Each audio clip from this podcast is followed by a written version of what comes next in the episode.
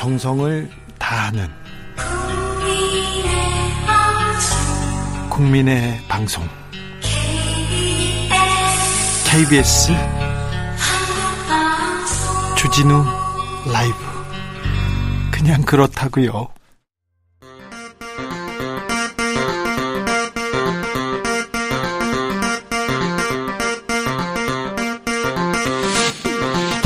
주진우 라이브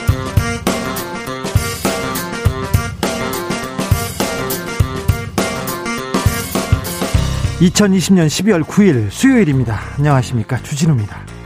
공수처법 개정안이 6시쯤 상정될 예정입니다. 국민의힘 의원들은 필리버스터를 시작했는데요. 민주당도 맞불 필리버스터 예고하고 있습니다. 여야의 필리버스터. 그러니까 무제한 토론은 오늘 밤 12시에 자동 종료될 예정입니다. 그리고는 공수처 개정안은 내일 임시국회에서 통과될 가능성이 높아 보입니다.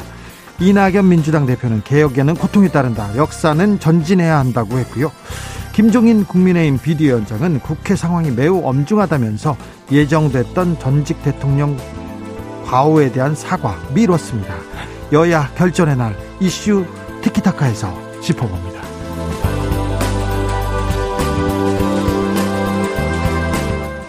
서울시장과 부산시장을 뽑는 보궐선거 넉 달 앞으로 다가왔습니다. 예비 후보 등록 시작됐는데요. 서울시장 후보들은 저마다 집값 내가 잡을 수 있다 나만이 잡을 적임자다 이렇게 묘수를 내고 있는데요 주진우 라이브에서 서울시장 후보 릴레이 인터뷰 오늘은 조은익 서초구청장 모셔서 각오와 공약 들어보겠습니다 윤석열 검찰총장에 대한 법무부의 징계위원회가 내일로 다가왔습니다. 내일 윤 총장에 대한 징계 수위 어떻게 결정될지 주목되는데요. 징계위원회의 쟁점 중 하나는 판사 사찰 의혹입니다. 이에 대한 수사가 서울 고검에서 맡게 됐습니다. 윤석열 총장 징계 재판 5분 전에서 먼저 예상해 보겠습니다. 나비처럼 날아 벌처럼 쏜다. 여기는 주진우 라이브입니다.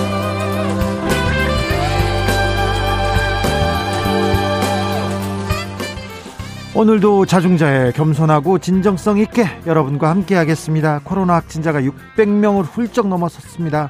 2월 말 신천지 사태 이후에 역대 두 번째로 많은 숫자라고 합니다.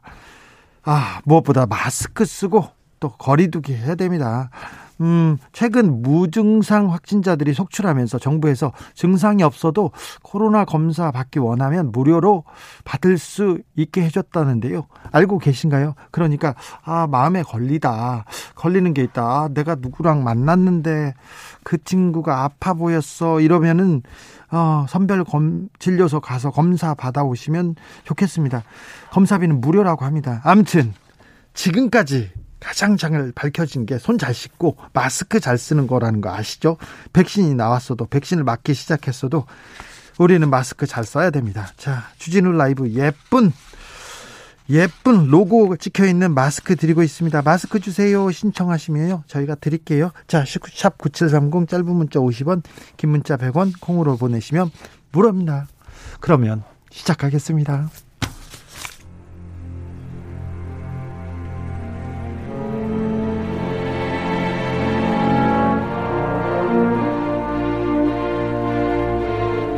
나의 일은 나보다 중요하다.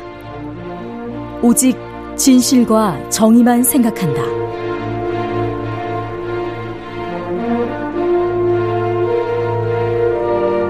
탐사 보도 기자 외길 인생 20년.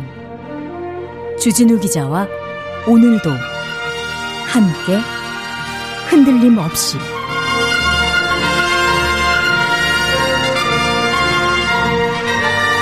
KBS 1라디오 주진우 라이브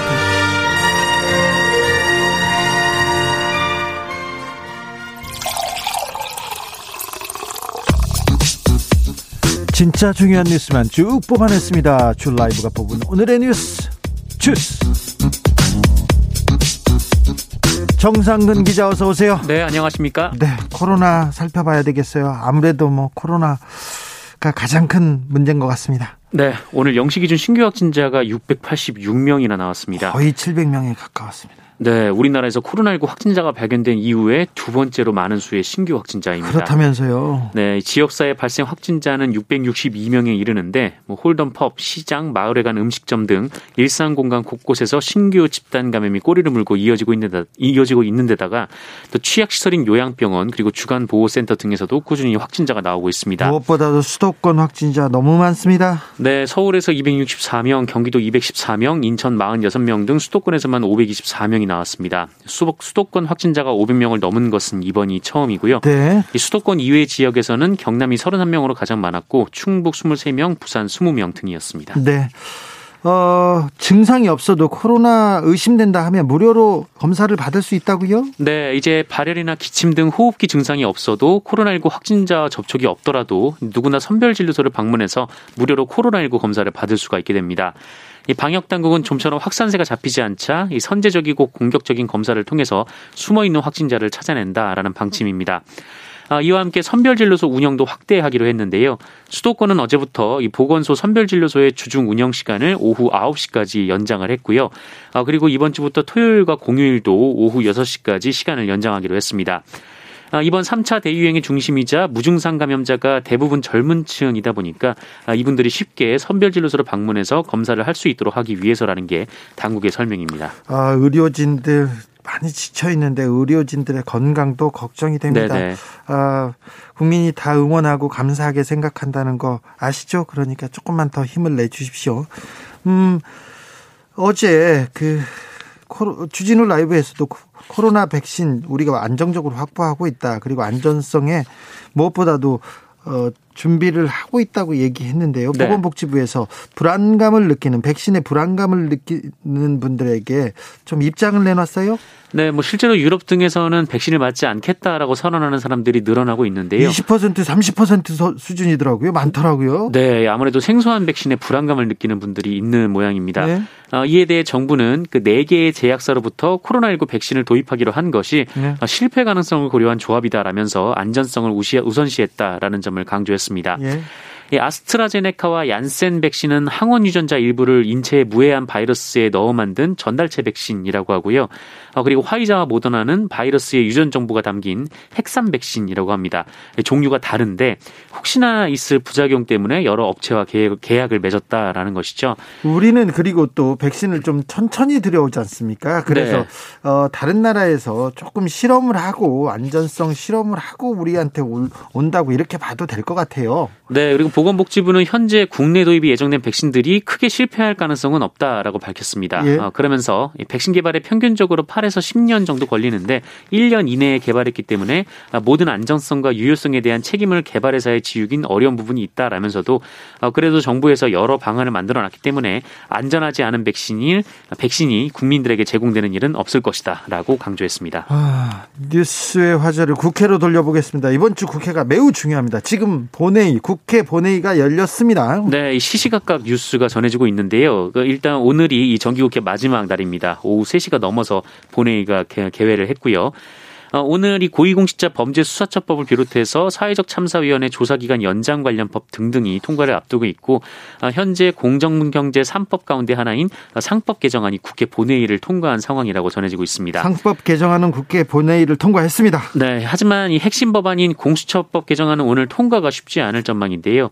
이 국민의힘은 공수처법 개정안과 국정원법 개정안 그리고 대북 전단 살포 행위 처벌 규정을 담은 남북관계 발전법 개정안 등 이 세 개 법안에 대해서 무제한 토 토론을 신청을 했습니다. 예. 이 국민의힘은 공수처법 개정안이 본회의에 상정되는 순간 무제한 토론에 들어갈 예정인데요.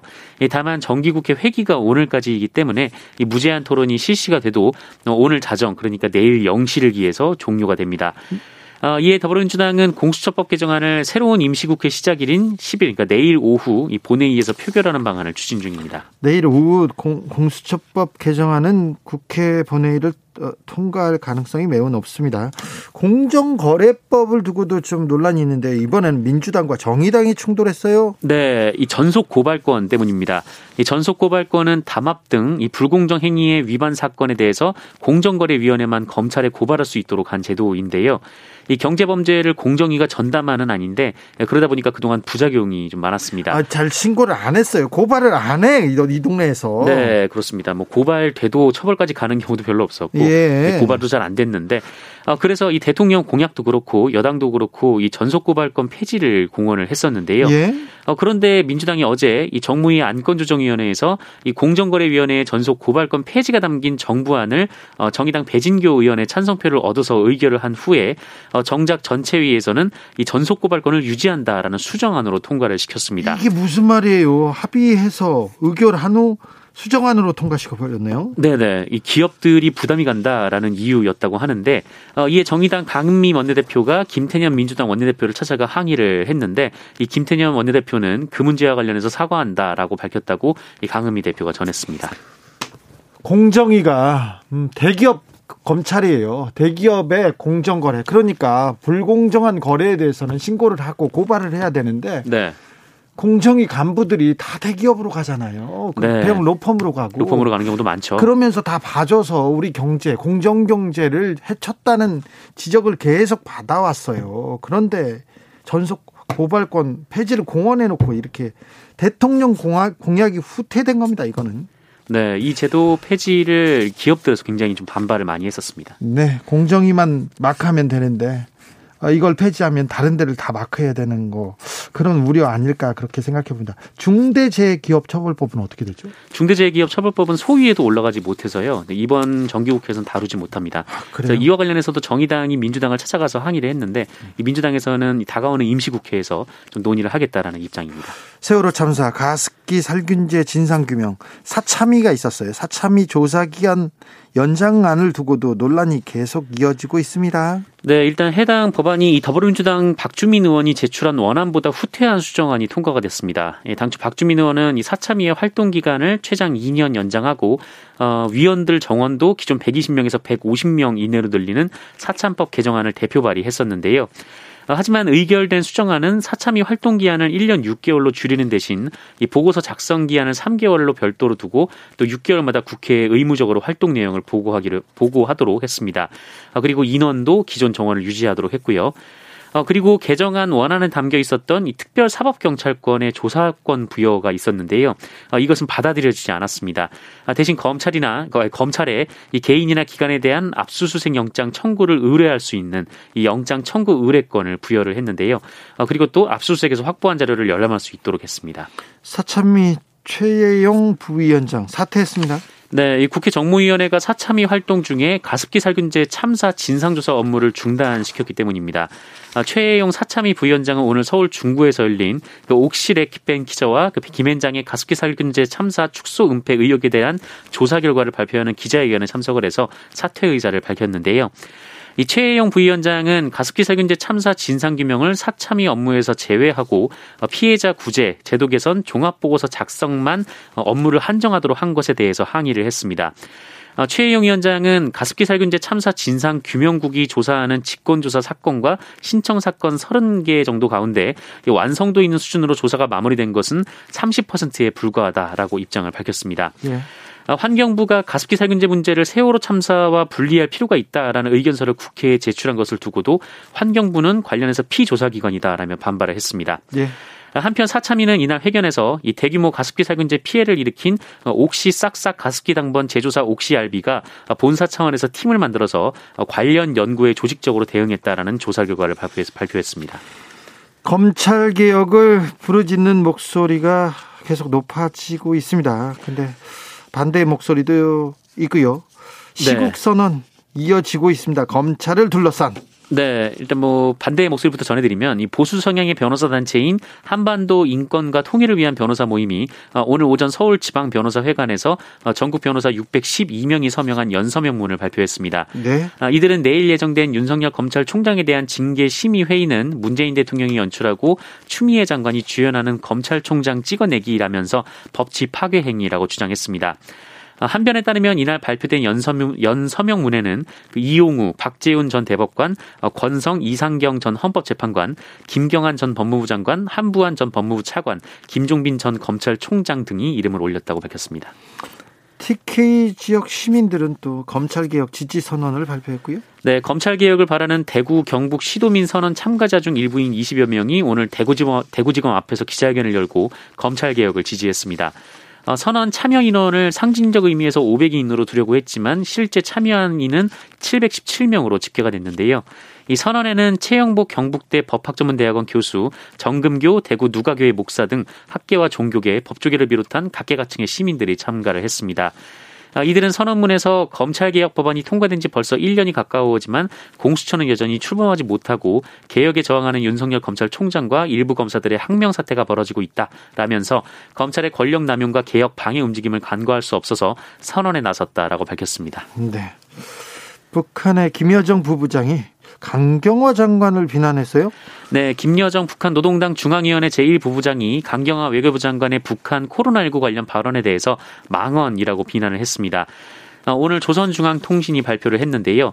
어, 강경화 장관이 우리 그러니까 북한의 비상 방역 조치들에 대하여 이 주제 넘은 평을 하며 내뱉은 말들을 들었다라면서 어, 앞뒤 계산도 없이 망언을 쏟아내는 것을 보면 얼어붙은 북남 관계에 더더욱 수산한 냉기를 불어, 불어오고 싶어서 어, 몸살을 앓는 모양이다라고 주장했습니다. 네.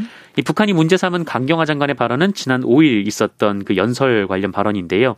이 북한이 우리의 코로나19 대응 지원 제안에 반응하지 않고 있다라면서 북한이 확진자가 없다고 주장하면서도 코로나19를 통제하는 데 집중하고 있다는 것이 조금 이상한 상황이다라고 말한 부분입니다. 네, 조금 어 대남 비난 이거 자제하고 있었는데요. 네, 6개월 만에 대남 비난 담화가 나온 건데요. 네. 이 다만 이 담화가 단 네 문장에 그쳤고 또 내용도 예전에 비해서 덜 거칠고 어, 또 전 주민이 보는 노동당 기관지에 실리지 않은 점 등에서 비난 수위를 조절한 것으로 평가는 되고 있습니다. 그러 그, 그 점도 또 염두에 둬야 되겠네요. 음, 인터넷 BJ라는 사람들이 있어요. 유튜버랑 비슷한데요. 인터넷에서 이렇게 방송을 하면서 돈을 버는 사람들인데 네. 교도소를 무단 침입하는 일까지 있었네요. 또 어처구니 없는 일이 벌어졌는데요. 예. 그 오늘 새벽 3시 20분쯤 이 모 동영상 플랫폼에서 개인 방송을 하고 있는 BJ 두 명이 이 청송교도소에 가서 출소자를 데리러 왔다라고 거짓말하고 내부에 진입했습니다. 들어갔어요. 네, 그리고 이들은 교도소 내에서 차량을 타고 다니면서 사형장 건물을 보여주는 등 실시간 방송을 했습니다. 아이고. 어, 40여 분이나 이 교도소 소개 방송을 했는데요. 그리고 또 향후 포항교도소에 들어가겠다라면서 후원을 요구하기도 했습니다. 네. 이 당시 동시 시청자 수가 무려 800명에 달했다라고 하고요. 이 교정 당국은 CCTV 영상으로 무단 침입을 확인하고 뒤늦게 이들의 신원과 사실관계 파악에 나섰는데요. 해당 영상은 현재 이 관련 동영상 플랫폼에서 검색이나 확인이 되지 않고 있습니다. 예, 참고로 청송교도소 내부는 수사 접견이 필요한 경찰 관용차 등을 제외하고 일반인의 운전이 금지가 돼 있습니다. 처벌받습니다. 금방 잡힙니다. 네. 아 지금 유튜버들이나 이 인터넷 BJ들 이게 선을 넘는 경우가 너무 비일비재예요. 근데 그런 사람들한테 이렇게 환호하는 사람들도 있고 이렇게 어, 시청해주고 돈 보내주고. 네. 이걸로 돈을 버니까 이 벌금을 어느 정도 매겨서는 이게 그 계속 그렇죠. 이런 일이 벌어지지 않을까 네. 뭐 그런 생각이 듭니다. 이걸로 돈을 벌고 있습니다. 그러니까 벌금을 이 부분도 양형면에서 조금 더 정해야 될 것 같아요. 그런데 참큰 어, 문제입니다. 문제가 커지고 있습니다. 네. 어, 관계 당국에서 이게 강력한 처벌 필요하다고 봅니다. 주스 정상근 기자 함께했습니다. 감사합니다. 고맙습니다. 0835님께서 공정거래법 전속 고발권 유지 이건 정의당이 화낼 만 해요. 민주당이 사, 좀 사과해야 할 것 같아요. 그리고 공정경제 3법 중에 3%를 합산이 아니라 개별로 별개로 완화한 거 있지 않습니까? 그거 문제 아닌가요? 이렇게 지적했습니다. 네. 어, 네. 6266님, 검찰개혁을 반대하는 사람은 검사 외에 없습니다. 단지 정치적으로 이용하지 말라는 얘기입니다. 이렇게 지적해 주셨고요. 안덕환님, 사회적 거리두기 열심히 동참하다가 보니까 집에 일찍 들어가다 보니까 집에만 있다 보니까 셋째가 보니까 생겼어요. 축하 선물로 마스크 주세요. 얘기했는데, 아우, 드려야죠. 드려야죠. 축하드립니다. 7849님 마스크 받고 싶어요. 코로나 언제 끝나나요? 기자님이 그것도 모르세요? 내년에는 안 끝납니다. 내년에도 마스크 써야 됩니다. 교통정보센터 다녀오겠습니다. 김민희 씨. 주진우 라이브.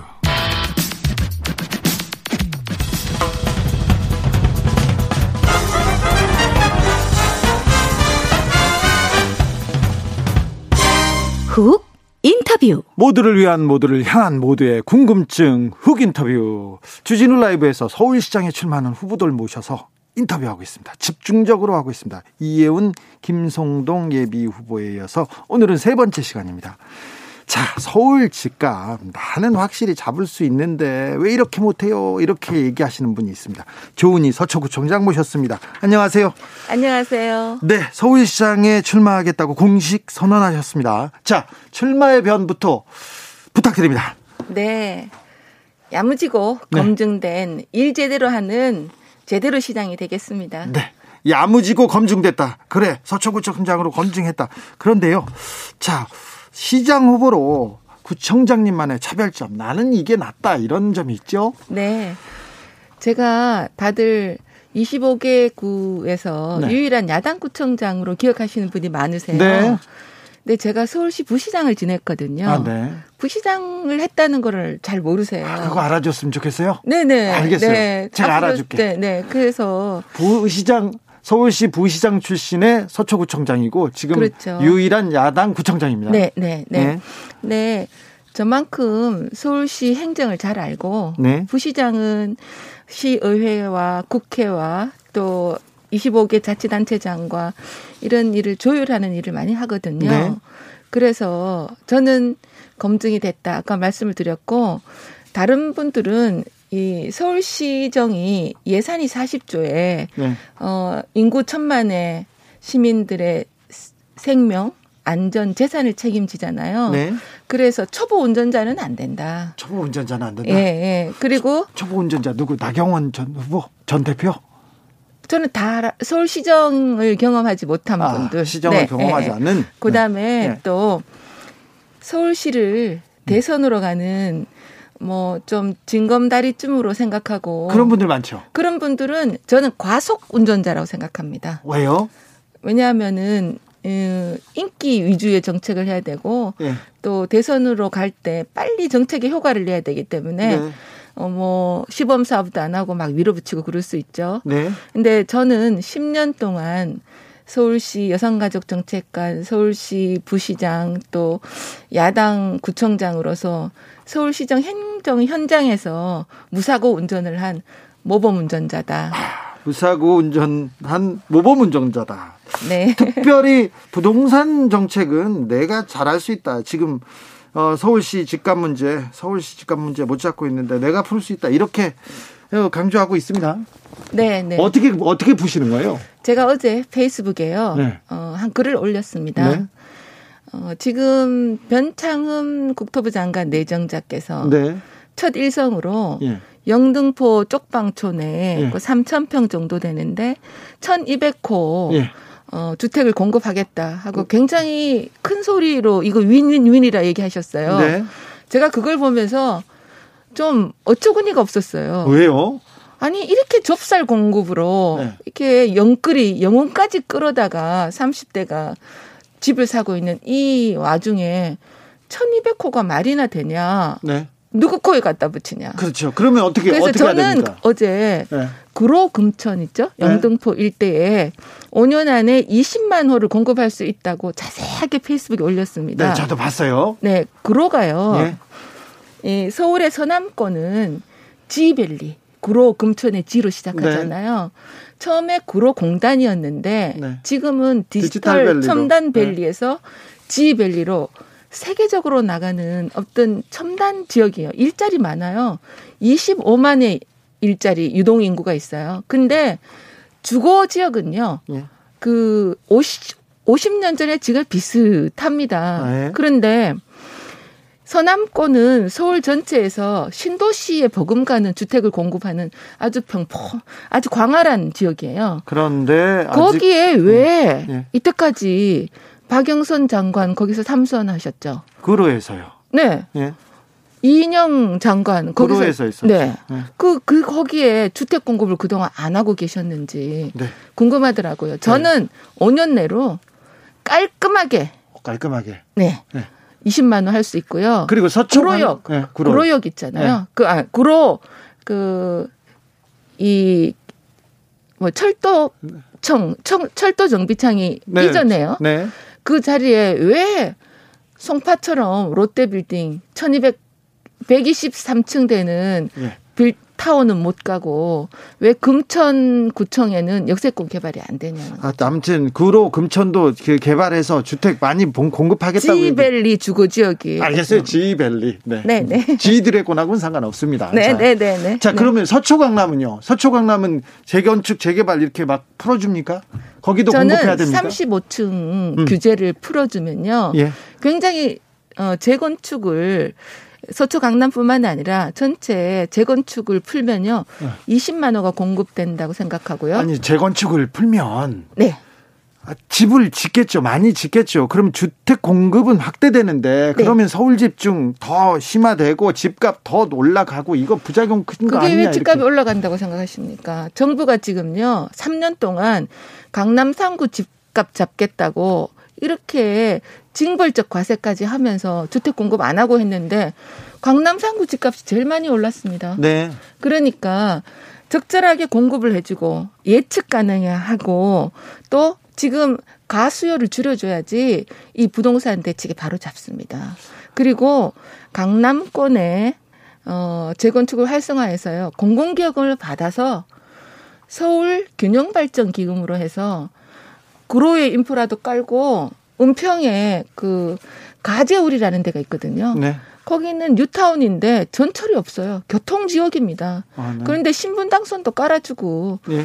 그다음에 창동에도 10년 동안 창동 역사 개발한다고 희망 고문했는데 네. 거기도 아주 사업성이 높게 해주면 되죠. 네, 아, 네. 서초구청장님인데 창동도 알고 구로도 알고 금천도 알고 아유 가재울까지 신경 써야 되니까 고생이 많으시겠네요. 고생 아니고 즐겁죠. 즐겁습니까? 네, 네. 자, 8855님께서 서울시 부시장 하셨어요. 오, 재직 시 그 당시 시장이 누구였어요? 오세훈 시장이요. 오세훈 시장이요? 네, 네. 오세훈 시장 저기 서울시장 후보군으로도 막 나오는데 어떠세요?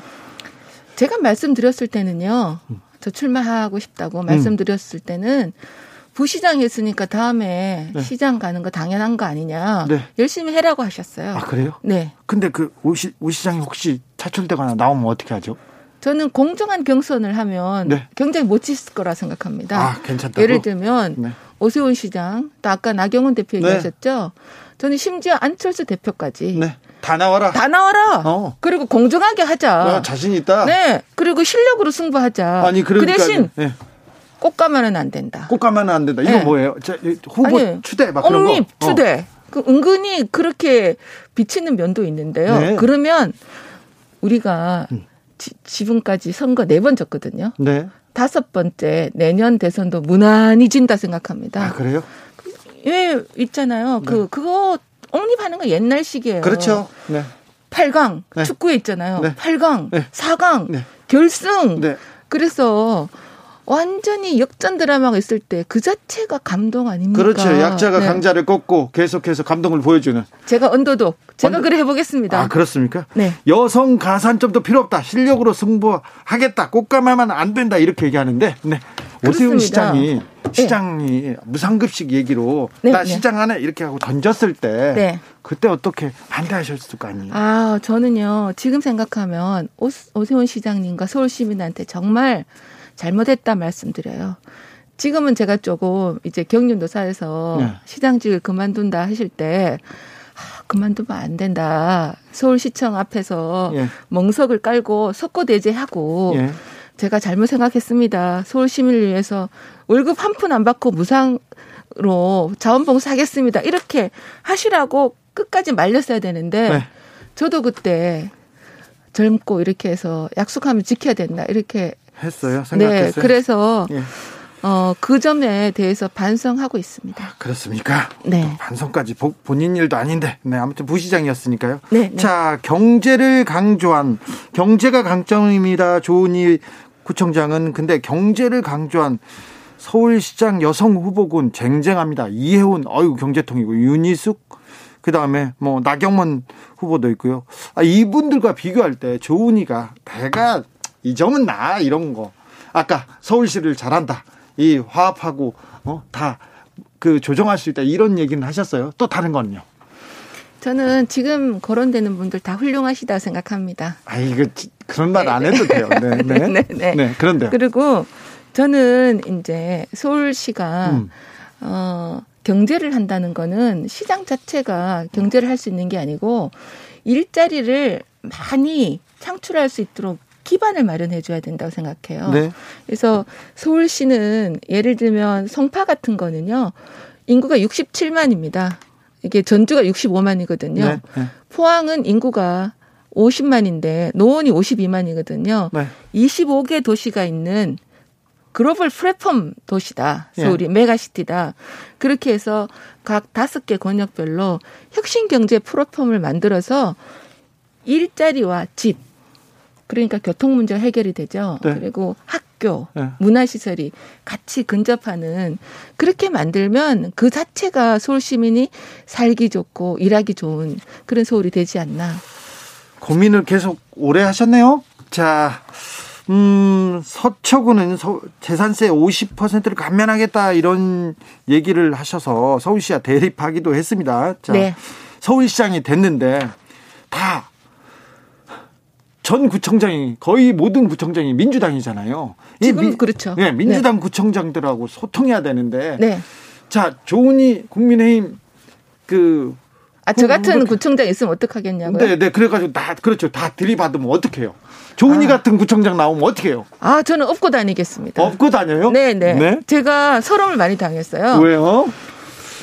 그 신년사 할 때요. 네. 유일한 야당 구청장이라고 신년사 건배 제의가 저한테 하라고 했어요. 네, 박원순 시장께서. 네, 네. 마이크도 제 앞에 놓여 있었는데 제가 마이크를 들고 건배사 하려니까 마이크 뺏어 가더라고요. 누가요? 모르죠. 아니요, 누가 그랬어? 실무자들은 어. 저한테 하라고 연락 줬으니까 네. 위층이겠죠, 윗선. 네. 누구신지는 제가 말하기 좀 그렇고요. 좀 심하네요. 그러면 그리고 또 구청장 협의회를 해요. 예. 25개국 하죠. 그러면 네. 갑자기 저보고 잠깐 회의를 다 뭐 하는데 저보고 먼저 나가라 그래요. 네. 그래서 왜요? 다들 안 나가시는데 그러니까 저만 나가면 민주당 구청장 협의회 하니까 좀 나가달래요. 아이고. 저 그렇게 서름 많이 받아서 네. 저 같은 구청장이 있으면요. 저는 업고 다니려고 그래요. 알겠습니다. 그 네. 25명 막 업고 다니려면 힘들 수도 있어요. 그죠? 아니, 저 같은 사람이 있으면 어떡하냐고. 25분이 아, 다 그렇게 하시지는 않겠죠. 아, 그럴까요? 네, 네. 자, 음, 세금을 좀 깎아줘야 된다. 일단 공시지가 공시가격 9억 원 이하 1주택자는 좀 재산세 감면해주자 이렇게 강행하신 바 있습니다. 네. 자 부동산과 세금에 대해서 집중하고 있습니다. 그 밖에 서울시장으로 서로 서울시장으로 풀어야 할 과제 집중하고 있는 거. 제가 네. 어린이집 문제는 꼭 해결하고 싶어요. 어린이집. 서, 서초구에서 지금 시범 사업을 해서 지금 1년 3개월 됐는데 너무 성공적이에요. 예. 국공립하고 예. 민간 어린이집, 이제 서초 모범 어린이집이 있는데 같이 묶었어요. 네. 그러니까 대기가 41% 줄었어요. 그래요? 혁명입니다. 혁명이요? 네, 저는 그래 생각합니다. 아, 근데 왜 언론에 안 나, 많이 안 나왔죠? 그죠? 근데 언론은요, 네. 이렇게 정치적으로 얘기하는 거는 많이 실어주시는데. 그러니까요. 정책으로 얘기하면, 근데 실기는 좀 싫었는데. 네. 저기 아. 앵커님이 아. 직 모르시는 거죠? 네네네. 네. 네. 그런가요? 많은... 공유 어린이집입니다. 네. 조은이표 공유 어린이집. 네. 이게 어 조금만 더 설명드리면 어린이집의 영세반은요. 그 아이 3명의 선생님이 한 분이거든요. 네. 3세 반은 아이 15명의 선생님 한 분인데 어떤 동네는 0세 반이 줄이 많고 어떤 동네는 3세 반이 줄이 많은데 이거를 인근 동을 묶어서 공유하는 거예요. 예. 그러면은 수급률이 확 떨어지는 거죠. 아, 네. 네. 알겠습니다. 자, 쉽게 이해했습니다. 아, 설명, 네네네네. 설명이 정확합니다. 자, 이거 감사합니다. 공, 통 질문이에요. 네네. 공통 질문인데, 네. 음, 상대당 여당에서는 어떤 후보가 나올 것 같습니까? 저는 이번 내년 선거는 부끄러움의 선거라 생각해요. 서울시장, 네. 부산시장, 네. 현직 시장의 성추문으로 치러지는 네. 838억 원이 들잖아요. 민주당 후보를 내지 않았어야 된다고 생각합니다. 자, 그런데 누가 나올 것 같아요? 제가 제가 점쟁이가 아니니까. 아니 그래도 네, 그 네. 정책보다 사람 얘기를 해야 더 기사를 써줍니다. 앵커님이 좀 자, 알려주세요. 박영선, 박주민, 박영선, 박주민에 비해서 내가 더 낫다. 이거 얘기해 주십시오. 그러면. 두, 그두 분 다 초보 운전자입니다. 초보 운전자다? 네, 저는 네. 모범 운전자죠. 모범 운전자. 서울시정 잘 모르세요. 아, 네. 시, 네. 시정하고 정치는 다르다? 그렇죠. 자. 오직 서울 시민만을 보고 네. 서울 시민의 안전과 생명을 책임지고 네. 서울시 행정을 제대로 해서 서울 시민이 편안하게 하고 서울시의 미래를 그려가야죠. 큰 네. 그림을. 나경원 전 대표보다 나는 모범 여자다. 그렇죠? 전문가다. 네. 그렇죠. 여기까지 할까요? 아, 그럴까요? 네. 네. 제가 네. 나쁜 이가 아니고 좋은 이입니다. 아이고, 알겠어요. 네, 잘 지켜봐 주세요. 지금까지 나쁜 이 아니고 좋은 이 서초구청장이었습니다. 감사합니다. 감사합니다.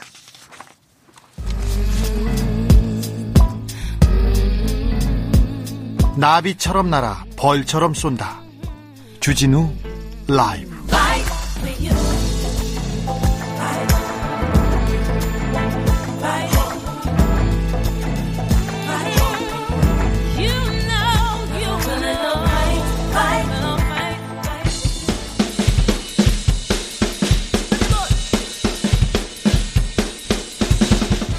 틱, 타, 틱, 타. 주고받는 말 속에 피어나는 핫이슈. 현란한 입담의 환상 드리블. 지금부터 시작합니다. 이슈 티키타카. 머리부터 발끝까지 핫 이슈, 뜨거운 이슈, 더 뜨겁게 이야기 나눠보겠습니다. 청코너 최진봉 성공회대 교수.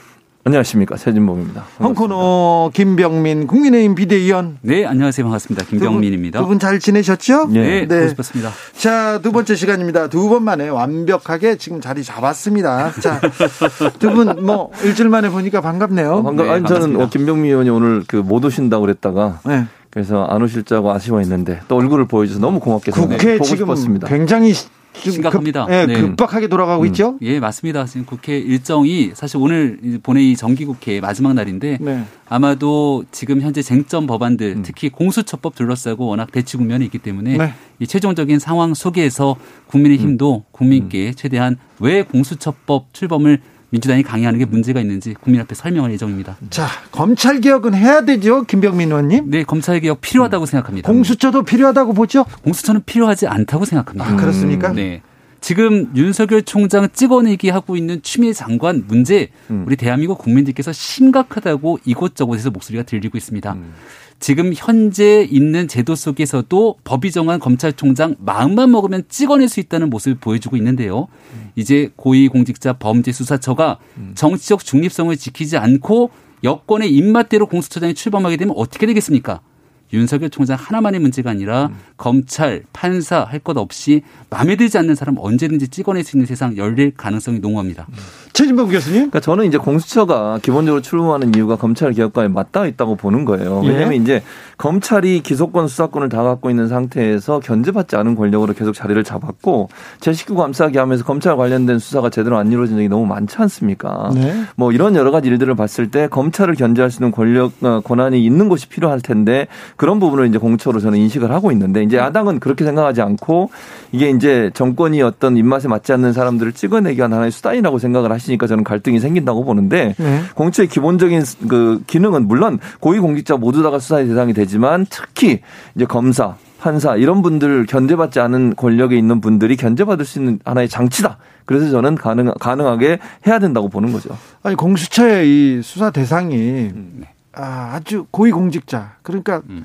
전체 국민을 놓고 보면 음. 0.01% 그것도 비리 이런 음. 분들한테 네. 주 대상이지 않습니까? 그래도 우려한다는 거죠. 네. 얼마 전에 법관 회의에서 지금 이 판사 문건 가지고서는 음. 쟁점이 올린에 많이 해서 일곱 번 만이 결국 부결되지 않았습니까? 그리고 나서 추미애 장관이 SNS에 글을 올리더라고요. 네. 매우 아쉽다라고 하는 정치적 중립의 문제가 아니라 정치적 무관심 운운하면서 얘기를 하게 되는데 지금은 법무부 장관이 재판부의 결정에까지도 나서서 이런저런 목소리를 드높이고 있는 현실입니다. 공수처가 출범하고 나서 판사들에 대한 여러 가지 무소불위의 권력을 바탕으로 칼을 휘두르게 되면 재판의 공정성 혹시 제대로 될까 걱정되지 않으십니까?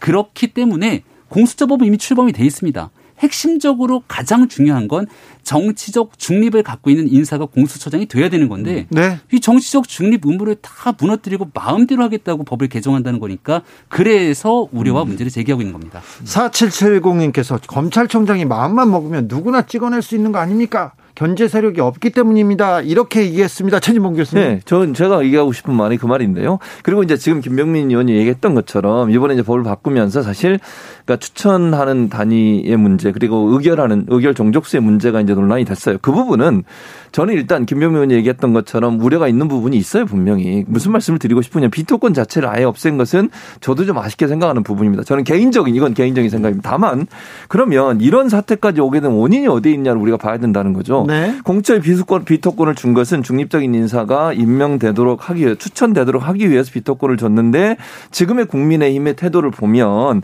아예 공 공처 출범 자체를 막겠다는 의도로 보인다는 거죠. 이게 이제 문제라고 저는 보거든요. 만약에 조금만 더 전향적으로 생각 해서 중립적인 지역에서 예를 들면 변협이든 대법원장이든 이런 분들이 추천한 분 중에도 제가 볼 때 괜찮은 분이 많이 있다고 봐요. 네? 그런 부분을 왜 추천 안 하고 끝까지 이걸 아예 판 자체를 엎으려고 하는 게 아닌가 하는 우려가 있는 거죠. 그래서 불가피하게 법을 이렇게 비토권 없앨 수밖에 없었다는 상황까지 오게 된 거라고 저는 보는데 물론 아까 제가 말씀드렸어요. 김, 김 의원 얘기했던 것처럼 기본적으로 저는 그 비토권 없앤 거는 그렇게 그렇게 좋게 보진 않아요. 그러나 네. 지금의 공수처가 100일이 넘도록 출범하고 또 법에 정한 기일에 100일이 넘도록 출범을 못하고 있는 이유가 결국은 야당의 발목을 잡고 이거 아예 처음부터 못하겠다는 의도를 가지고 들어오신 게 아닌가 하는 의혹을 크게 품고 있기 때문에 이 부분을 좀, 좀 전향적으로 바꿔서 하면 좋았을 뻔했는데 그게 안 되다 보니까 공처법이 이렇게 간 게 아닌가 이런 생각이 듭니다. 김 의원님, 네. 저기 최진봉 교수님 말이 굉장히 설득력이 있죠. 네, 여기에 뭔가 오해가 있을 것 같아서 사실관계 몇 가지 하지만 얘기를 네. 드리겠습니다. 자, 김 의원 네. 얘기도 굉장히 네, 굉장히 깊어요. 그럼요. 다른 그 패널에 비해서 아, 그럼요. 제가 좋아하는 진중하고 그렇죠. 네. 사실관계 몇 가지만 정리를 조금 해드리면 초창기에 고위공직자 범죄수사처 반대했던 게 사실입니다. 음. 출범시키고 싶지 않죠. 음. 무리하게 통과시켰던 법인이만큼 여러 가지 반대되는 측면들이 있습니다. 그럼에도 불구하고 마지막 공수처장 추천을 위해서 야당이 노력을 했습니다. 음. 그리고 여기에 대해 야당 목세 인사도 추천을 했고 방금 전에 말씀 주셨던 변업 추천 인사 등에 대해서 진지하게 검토 고민을 하고 있는 상황이었습니다. 그리고 여야가 같이 협의하자고 했는 데 어느 날 갑자기 협의를 중단시키더니 법을 개정 통과시키겠다고 나섰던 게 여당 입장입니다. 저희가 생각하고 있는 건 추미애 장관 사태로 인해서 여당의 지지율이 핵심 지지층까지 쭉쭉쭉 음. 빠져나가게 되니까 아 공수처법이라도 무리하게 처리해야 되는 것 아니냐라고 하는데 힘이 실렸다는 거고요. 두 번째 굉장히 중요한 건데 비토권을 무력화시켰다라고 하는 핵심적인 이유는 법 통과시켰을 때는 야당이 여럿이 있었습니다. 음. 근데 4월 총선 지나고 나니까 생각과 달리 야당이 교섭단체인 야당이 하나로 줄어들었어요. 그러니까 두 자리를 가지고 국민의힘이 반대하면 본인들이 원하는 방식의 처장이 추천이 안 되는 겁니다. 원래 그렇게 해야 정상인 거죠. 근데 본인들 마음대로 되지 않는다고 이를 일사처리 강행하게 되면 아무리 좋은 개혁적인 모델을 만들더라도 중립성을 잃어버리는 순간 공수처는 힘을 잃을 수밖에 없다 생각합니다. 1588님께서 공수처가 망병통치약인 것처럼 생각하는데 절대 음. 오산이에요. 집권 세력의 방패막일 뿐 착각 마세요. 이렇게 얘기하는데 음. 김병민 의원이 네. 어, 위원께서 지적했습니다. 지금 계속 지지율이 쭉쭉 빠지니까 음. 지금 개혁 입법, 특별히 공수처법을 지금 드라이브해서 음. 이 위기를 모면하는 것 아니냐 음, 음. 그렇게 지적하고 있습니다. 최진봉 네. 교수님. 쭉쭉 빠진 건 아니고 쭉 한 번만 빠졌죠. 네. 쭉쭉은 알겠습니다. 네. 쭉 빠진 것보다는 아니죠. 네. 맞습니다. 그러니까 진보 진영, 소위 이제 지지층이라고 하는 부분에 일정 부분 빠진 거 분명해요. 그게 지금 김봉민 의원이 주장하는 그 부분 분명히 있습니다. 저는 그 동의해요. 그러니까 무슨 말이냐면 공수처법이 통과 안 되고 계속 지지부진 이렇게 야당이 끌려다니는 듯한 모습을 보이는 것에 대해서 지지층이 실망한 부분 분명히 있습니다. 그러니까 네. 이렇게 생각하는 거예요. 지지층 입장에서는 이게 공수처법을 계속 이렇게 미루고 또 할 것처럼 이렇게 합의할 것처럼 하다가 뒤로 빼고 이러면서 계속 시간 끌다가 결국 정권 끝날 때까지 못하게 만들자고 하는 게 전략인데 그 전략에 민주당이 끌려다니고 있다라고 하는 게 지지층의 판단이에요. 그러다 보니까 그 부분에 이제 실망한 부분. 왜냐하면 180석이라고 하는 의석을 국민이 주셨는데 그 주신 의석을 가지고 제대로 일도 하나도 못하고 공수처 하나 출범 못해서 지금 이렇게 몇 년 동안 끌고 왔는데 이게 과연 바람직한 태도냐 하는 데 대한 비판이 있을 수밖에 없다고 보이지고요. 그래서 이제 무리하게 어찌 보면 이게 비토권이라고 하는 게 아까도 제가 말씀드렸잖아요. 저는 비토권이 있는 게 맞다고 보고 기본적으로 저는 동의하는데 그 상황이 이렇게 가는 것을 계속 방치했을 때 과연 그러면 비토권의 원래 목적 그러니까 좀 공정한 사람, 그다음에 중립적인 사람이 임명되도록 뭔가 견제 장치를 두는 거. 이거는 하겠다는 의지를 갖고 있는 사람한테 어느 정도 영향을 미칠 수 있지만 아예 처음부터 이제 말씀하신 것처럼 출범 자체도 반대를 했었고 지금 상황의 종처 자체를 아예 무력화시키려는 의도를 갖고 있는 사람들과 과연 대화가 되겠냐 하는 부분 이런 부분들이 이제 종합적으로 작용했다고 봐요. 그리고 또 하나 그러면 결국 민주당 입장에서는 이런 비판이 있을 걸 몰랐겠습니까? 알면서 저는 간다고 보거든요. 즉 이게 100% 모든 사람의 동의를 얻을 수 없지만 기본적으로 국민들 대다수의 의견이 공처가 필요하다는 의견에 모아졌다고 판단했고 거기에 대한 비판적 여론은 어느 정도 수긍하고 가겠다는 거라고 저는 봐요. 그래서 판단은 이제 국민들이 할 부분이라 생각이 듭니다. 네, 국민들이 공수처에서 엄청나게 관심이 큽니다. 어, 정영문님께서 독점적 권한의 남용은 그 대상에 도덕성에 기대해야 하는데 신뢰성 최하의 기관이 아직 독점권을 가진 건 비정상 중에 비정상이지 않은가 이렇게 지적하셨고요. 박종성님은 야당이 그렇게 걱정 안 해도 안 해도 될 것 같습니다. 국민이 지켜보고 있잖아요. 얘기합니다. 0179님은 제발 공수처가 판사들과 검사들을 찍어냈으면 좋겠어요. 누구나 찍히는데 그들은 왜 안 찍혀야 합니까? 이 얘기도 합니다. 자, 공수처가 검찰 개혁의 완성이라고 생각하는 분들은 많지 않습니다. 시작이라고 생각하는 분들이 많습니다. 저도 뭐 검찰 개혁 오랫동안 보고 공부하고 취재하면서 자 불가피하게 이 정도는 있어야 된다고 생각하는데요. 저, 저 국민들도 그렇고요. 그런데 그렇다면 공수처 제외하고 공수처는 내일 모레면 내일이면 뭐 통과할 것 같습니다. 공수처법이. 네, 뭐 필리버스터가 오늘 할 수 있는 기한의 범위가 있기 때문에 네. 끝나면 임시국회 열어서 처리하는 거는 사실상 불가피한 상황으로 봅니다. 자, 공수처가 출범하면요. 그러면 예. 국민의힘에서 생각하는 검찰 개혁은 어떤 방법이 있습니까? 어떤 방향이 있습니까? 우리가 얘기하는 검찰 개혁 촛불 정신 이야기를 합니다만은 많은 분들이 우병우 전 수석을 생각할 겁니다. 예. 살아있는 권력에 대해서 검찰이 굴복하거나 그리고 권력이 국민의 위임된 권한을 남용하게 되는 부분에서 검찰이 제 역할을 하지 못하도록 만들었던 이 권력을 우리는 과연 어떻게 견제할 것인가? 네. 결국 권력으로부터의 정치적 중립성이 검찰 개혁의 핵심 요체입니다. 네. 우리가 이 칼을 갖고 있는데요. 이 칼이 정말 멋진 셰프에게 쥐어지게 되면 아주 멋진 요리를 만들어내는 칼이 되지만 이 칼이 정말 극악무도한 강도에게 주어졌을 때는 살인 도구가 되는 거죠. 지금 문재인 정부가 국민께 검찰 개혁에 대한 신뢰를 완전히 잃었습니다. 그 이유는 살아있는 향해 도전하는 윤석열 총장을 찍어내려 하기 때문이죠.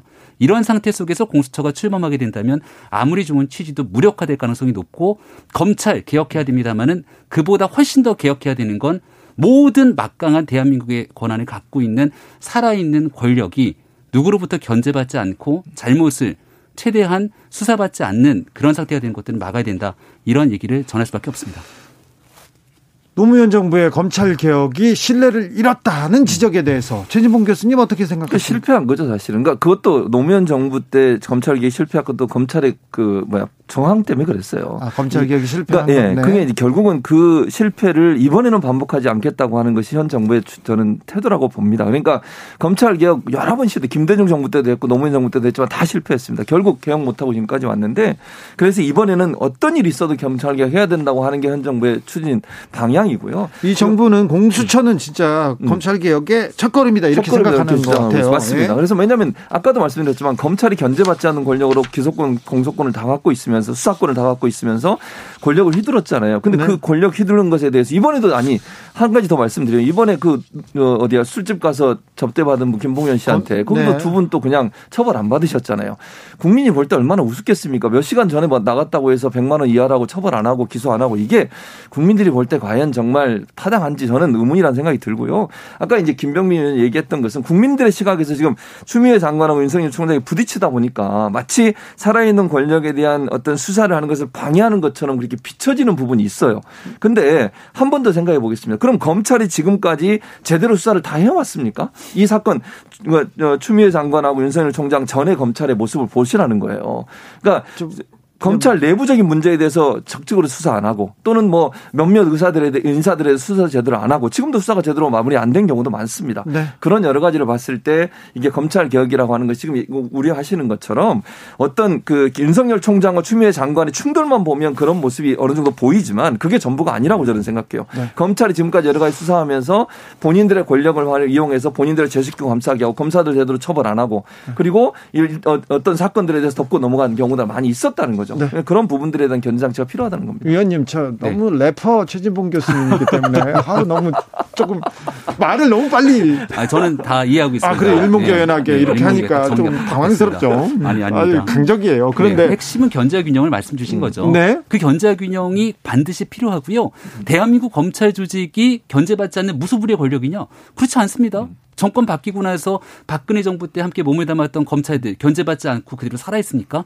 누구든지 권력이 바뀌게 됨에 따라서 지난 기간 동안 위법적인 행태로 검찰 권력을 남용했던 사람들 다 법적으로 처벌받습니다. 네. 하지만 네. 지금 시점에서 살아있는 권력에 대해서 만약에 이러한 부분들을 견제할 수 있는 마지막 장치가 적어도 정권에 힘이 빠져 있을 때 검찰이 제 역할을 해주는 모습인데 그것마저도 공수처를 통해 무력화시키게 된다면 그럼 살아있는 권력은 누가 견제하지? 자, 살아있는 권력은 누가 견제할까? 그거는 잠시 쉬었다가 2부에서 이슈 티키타카 이어집니다.